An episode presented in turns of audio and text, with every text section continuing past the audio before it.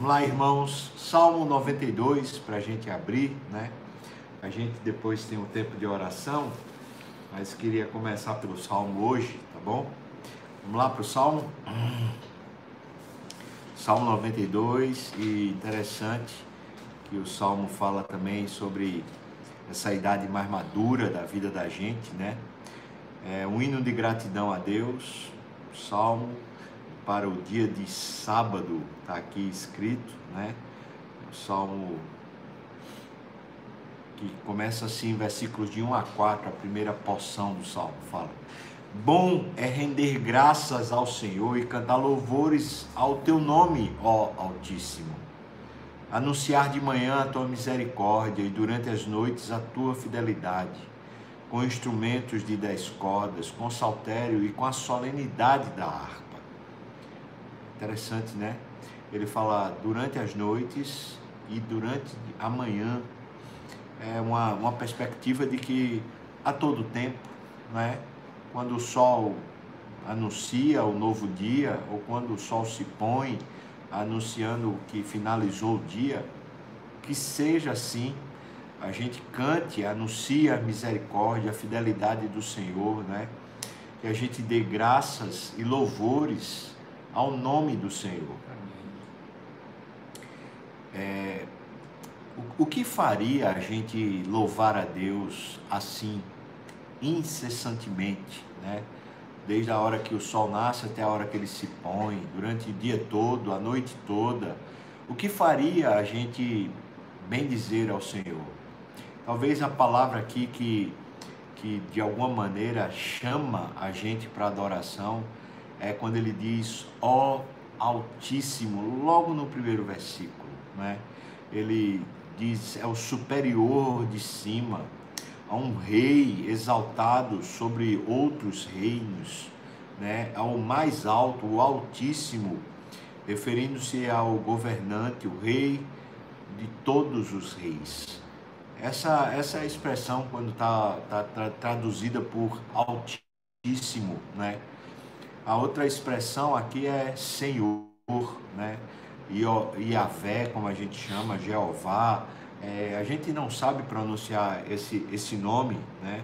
mas é o nome próprio do único Deus verdadeiro, um nome impronunciável, a não ser com a vocalização dessas vogais, ou melhor, dessas consoantes hebraicas que, que não se pronuncia. Então, é, por que a gente louvar? é porque a gente passou a ver Deus, conhecer Deus, e a gente reconheceu Deus como sendo esse Altíssimo, né? mais acima do que todos, que governa sobre todos, que tem sobre ele toda a autoridade, todo o comando, todo o governo, tudo sobre si mesmo, e porque a gente tem ele como sendo Deus no sentido de um, um Deus impronunciável, inalcançável, inacessível. A ideia de que o nome do Senhor a gente não consegue pronunciar é porque os antigos, quando receberam o nome do Senhor, eles tinham receio de pronunciar a tamanha santidade de Deus. E quando a gente fala santidade, é a distinção entre Deus e o pecador, né? Ele é separado do pecado. E então os justos, os santos do passado, eles preferiam não nominar, não dizer o nome de Deus, porque eles sabiam que estavam falando de uma identidade santa. E o que é que aconteceu? Se perdeu a pronúncia desse nome. Nenhum judeu hoje sabe pronunciar o nome de Deus. E olha que eles falam um hebraico muito semelhante ao hebraico bíblico. Então, era, para eles saberem, mas se perdeu essa pronúncia. Né? E o hebraico raiz, né, o hebraico verdadeiro, ele não tem vogais, ele só tem consoantes. Então, quando você junta consoantes, mas você não sabe a vocalização, o que acontece? Você não sabe pronunciar. E foi isso que aconteceu. A, a santidade de Deus é tão grande que para nós pecadores se perdeu a oportunidade da gente saber quem Ele é. E por causa disso, por causa dessa diferença entre Deus e a gente, Ele é o Altíssimo, né? Então, em outras palavras, a gente consegue louvar a Deus todo dia e o tempo todo quando a gente consegue finalmente se colocar na posição devida. Deus é grande e eu sou pequeno. Deus é Senhor e eu sou servo. Deus é dono e eu estou à, à mercê dele, eu estou à disposição dele. Essa, essa postura de vida faz a gente louvar a Deus desde manhã até a noite, né? Anunciar a misericórdia do Senhor e falar da fidelidade de Deus. Interessante também a dinâmica desse texto logo no começo, porque ele fala assim: de manhã a gente conta com a misericórdia de Deus, porque a gente vai ter o dia todo para viver. E a misericórdia de Deus é o favor que a gente não merece, né? É, é isso a expressão misericórdia, é, é Deus se compadecendo da nossa miséria Daí a palavra misericórdia. É Deus sentindo no coração dele, na cardia dele, né? No coração dele a nossa miséria. Então ele se compadece. Então de manhã a gente vai ter o dia todo para viver. A gente anuncia isso. A gente fala, olha, esse Deus super poderoso, esse Deus inominável, esse Deus alto, ele se compadece de mim, ele, ele sabe a minha miséria, ele vem ao meu encontro. Não é? Isso logo de manhã, é assim que a gente alimenta o coração. E aí, à noite, na hora de ir dormir, vez de a gente ficar pensando nos problemas do dia de amanhã, as coisas que a gente tem que resolver e tal, aquelas coisas que muitas vezes tiram o sono, em vez de a gente fazer isso, aí a gente proclama a fidelidade, ou seja, a gente olha para o dia o dia que acabou e a gente fala assim: não é que a misericórdia chegou, não é que Deus continuou sendo fiel, mesmo eu fazendo atrapalhadas, mesmo eu me metendo em problemas, não é que Ele permaneceu sendo fiel. Que Deus maravilhoso, você vai dormir com confiança, né?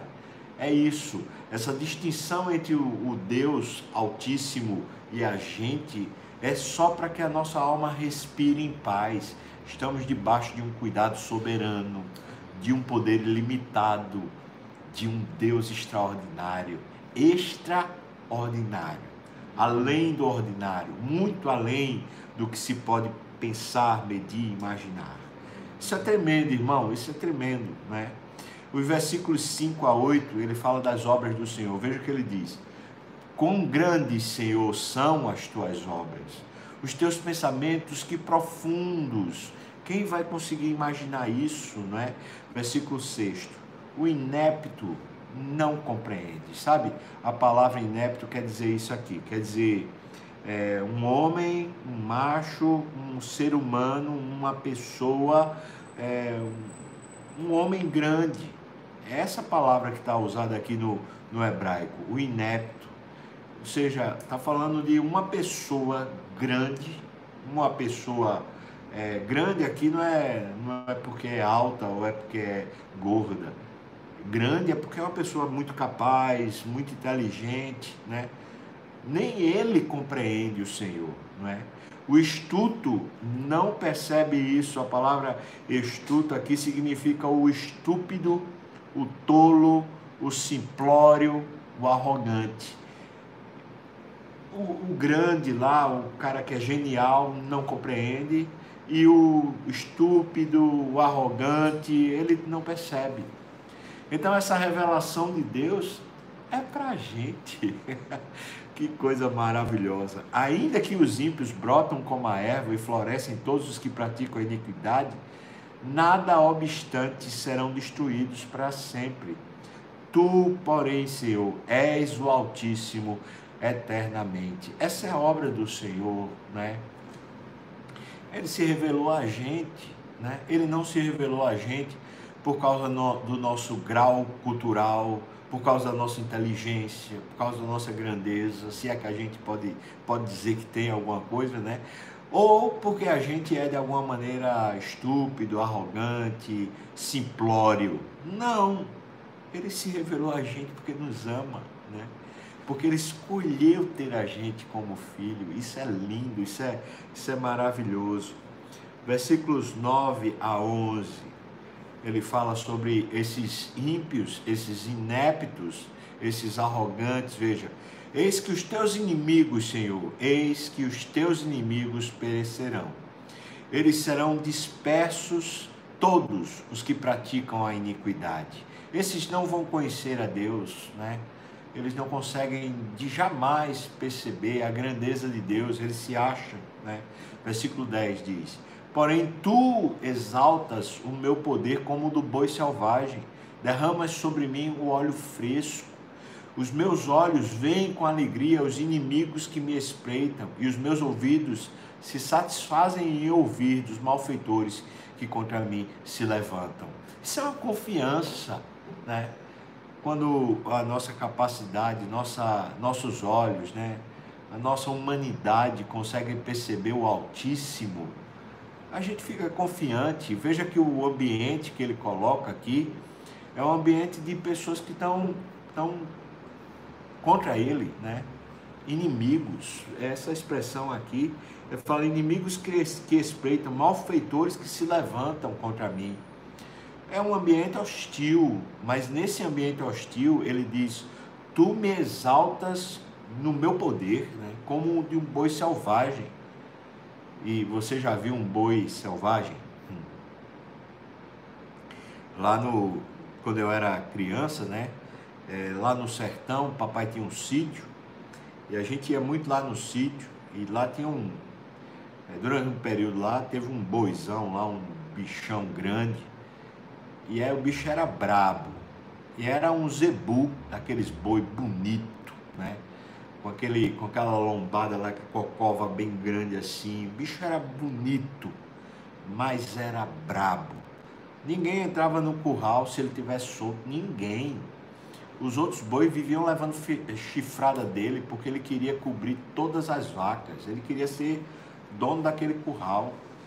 E eu lembro que meu tio colocou no meio do curral um, um mastro lá bem forte e ele amarrava aquele boi lá, aquele bicho forte lá. Se vacilasse, ele pulava cerca. Era um boi selvagem. Aquele boi selvagem, se alguém fosse medir força com ele, podia, pode ter certeza que se quebrava. Porque o bicho era forte. Está dizendo isso, né? Ele está dizendo: os inimigos se levantam contra mim, eles me espreitam, me avaliam mas o Senhor Altíssimo é quem me protege. Ele é quem me faz forte. Ele, com a sua misericórdia de manhã e a sua fidelidade à noite, ele me cobre, me reveste de autoridade e de poder. Versículos 12 a 15. Isso aqui é uma promessa. Que você guardasse isso como promessa para a sua alma você que vive com Deus, você que deseja Deus, você que olha para Deus, você que anseia por Deus. Essa é uma promessa para você. Guarde-a no seu coração. Veja o que diz: O justo florescerá como a palmeira, crescerá como cedro no Líbano. Bom, a palmeira é usada até hoje como um símbolo de, de império, até hoje, não é?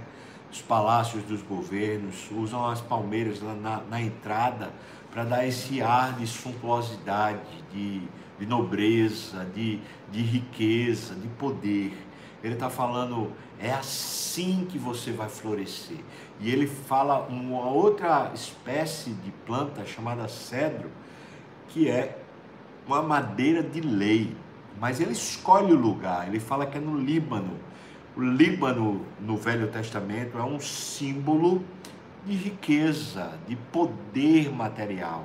E ele fala: florescerão, crescerão como o cedro no Líbano, ou seja, serão fortes, serão fortes no ambiente de status, de riqueza. Isso não está dizendo que seremos ricos. O que está dizendo é que nesse ambiente onde muitas vezes a gente é colocado para trabalhar, para servir, para viver. Esse ambiente de muitas concupiscências, de muitos desejos, a gente será forte, né?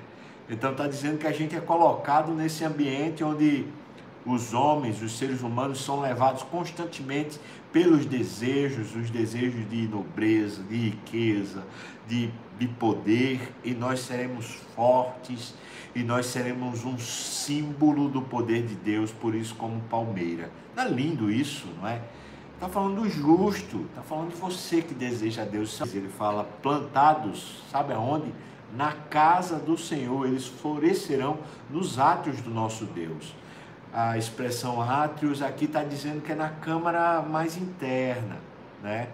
É, é onde a gente floresce, é no lugar da intimidade, é ali que finalmente o, o cedro nasce, é ali que finalmente a palmeira cresce, é, é, na intimidade com Deus, é nos átrios do Senhor que finalmente a nossa alma começa a florescer. É ali o ambiente da nossa vida. E então, ele diz, versículos 14 e 15, né? Na velhice darão ainda frutos, eles serão cheios de seiva e de verdor, para anunciar que o Senhor é reto, Ele é a minha rocha e nele não há injustiça. É uma sociedade que pensa que a pessoa que chegou na velhice, ela está decrépita, né? ela não tem mais nada a somar. A Bíblia está dizendo o contrário como promessa. Está dizendo para mim e para você como promessa. Ele está dizendo que ainda há tempo de dar frutos. Não é? Você lembra de Moisés? Moisés diz que, havendo vigor, o homem passa dos 70. É, é escrito de Moisés, né? Passa de 70, mas ah, o melhor dos seus dias é canseira e enfada. É isso que ele fala. Mas veja só, Moisés, ele é chamado por Deus quando ele tem 80 anos. E ele ainda passa 40 anos sendo usado por Deus para conduzir o povo no meio do deserto. E olha só, Moisés é aquela referência, eu diria, esse é uma palmeira plantada na casa do Senhor, esse é um, um cedro nos átrios do Senhor. Veja que na idade mais madura de Moisés, ele deu muitos frutos. Os cinco primeiros livros da Bíblia são escritos nessa fase da velhice de Moisés.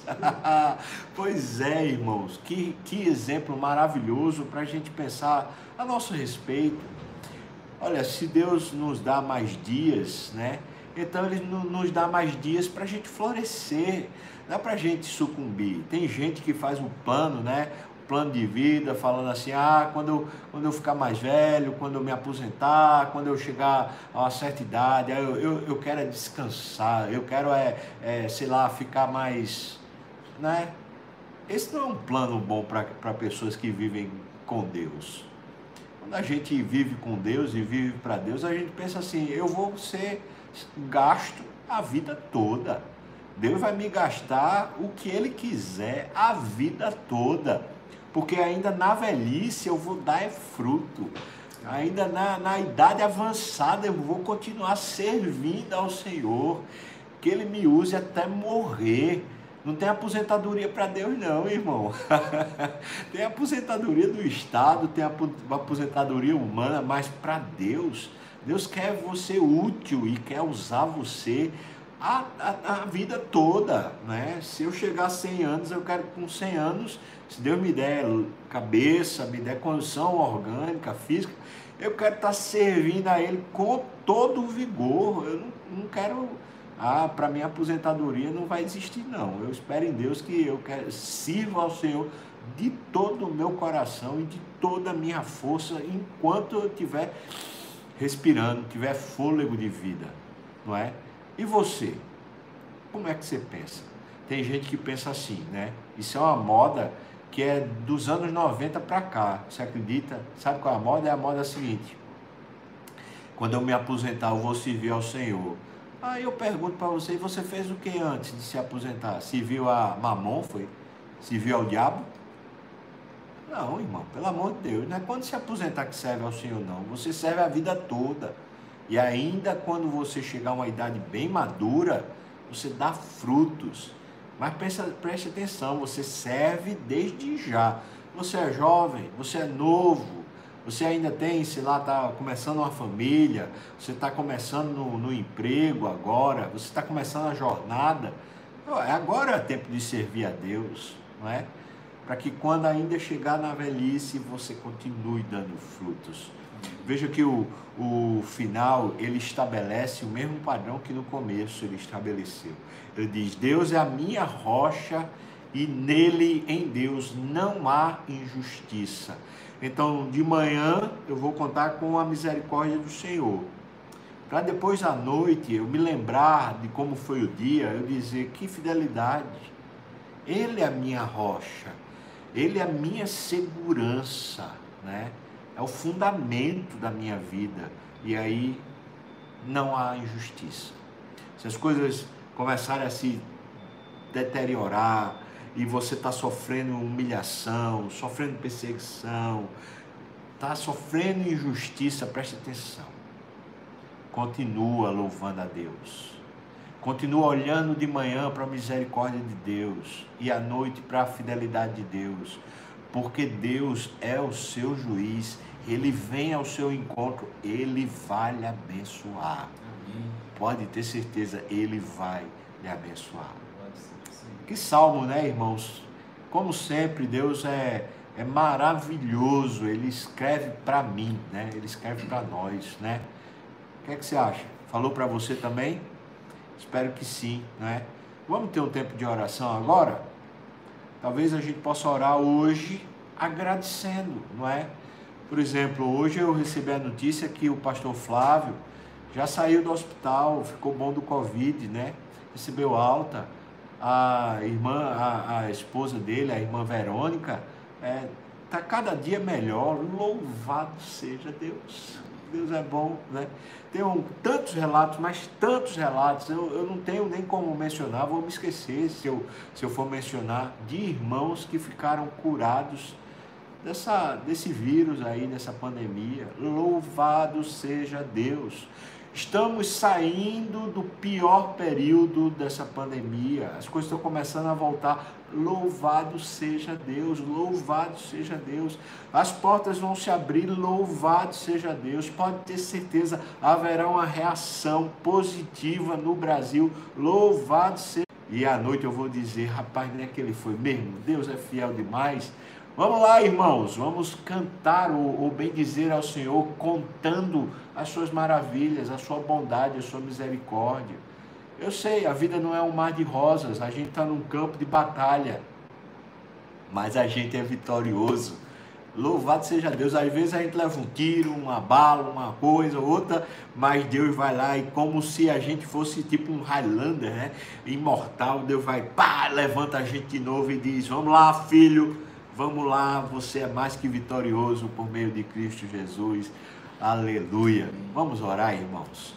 Deus, tu és tremendo e maravilhoso, justo, digno, poderoso, exaltado, Rei, Senhor, soberano sobre tudo e sobre todos. Tu és aquele acima de tudo.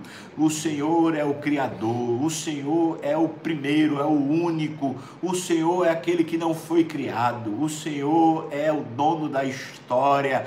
O Senhor conhece a história, começo, meio e fim. O Senhor é quem diz o Senhor é quem fala, o Senhor é quem rege, o Senhor é quem governa. Louvado seja o teu nome, receba honra, receba glória, receba louvor, receba, Senhor Deus, a nossa gratidão.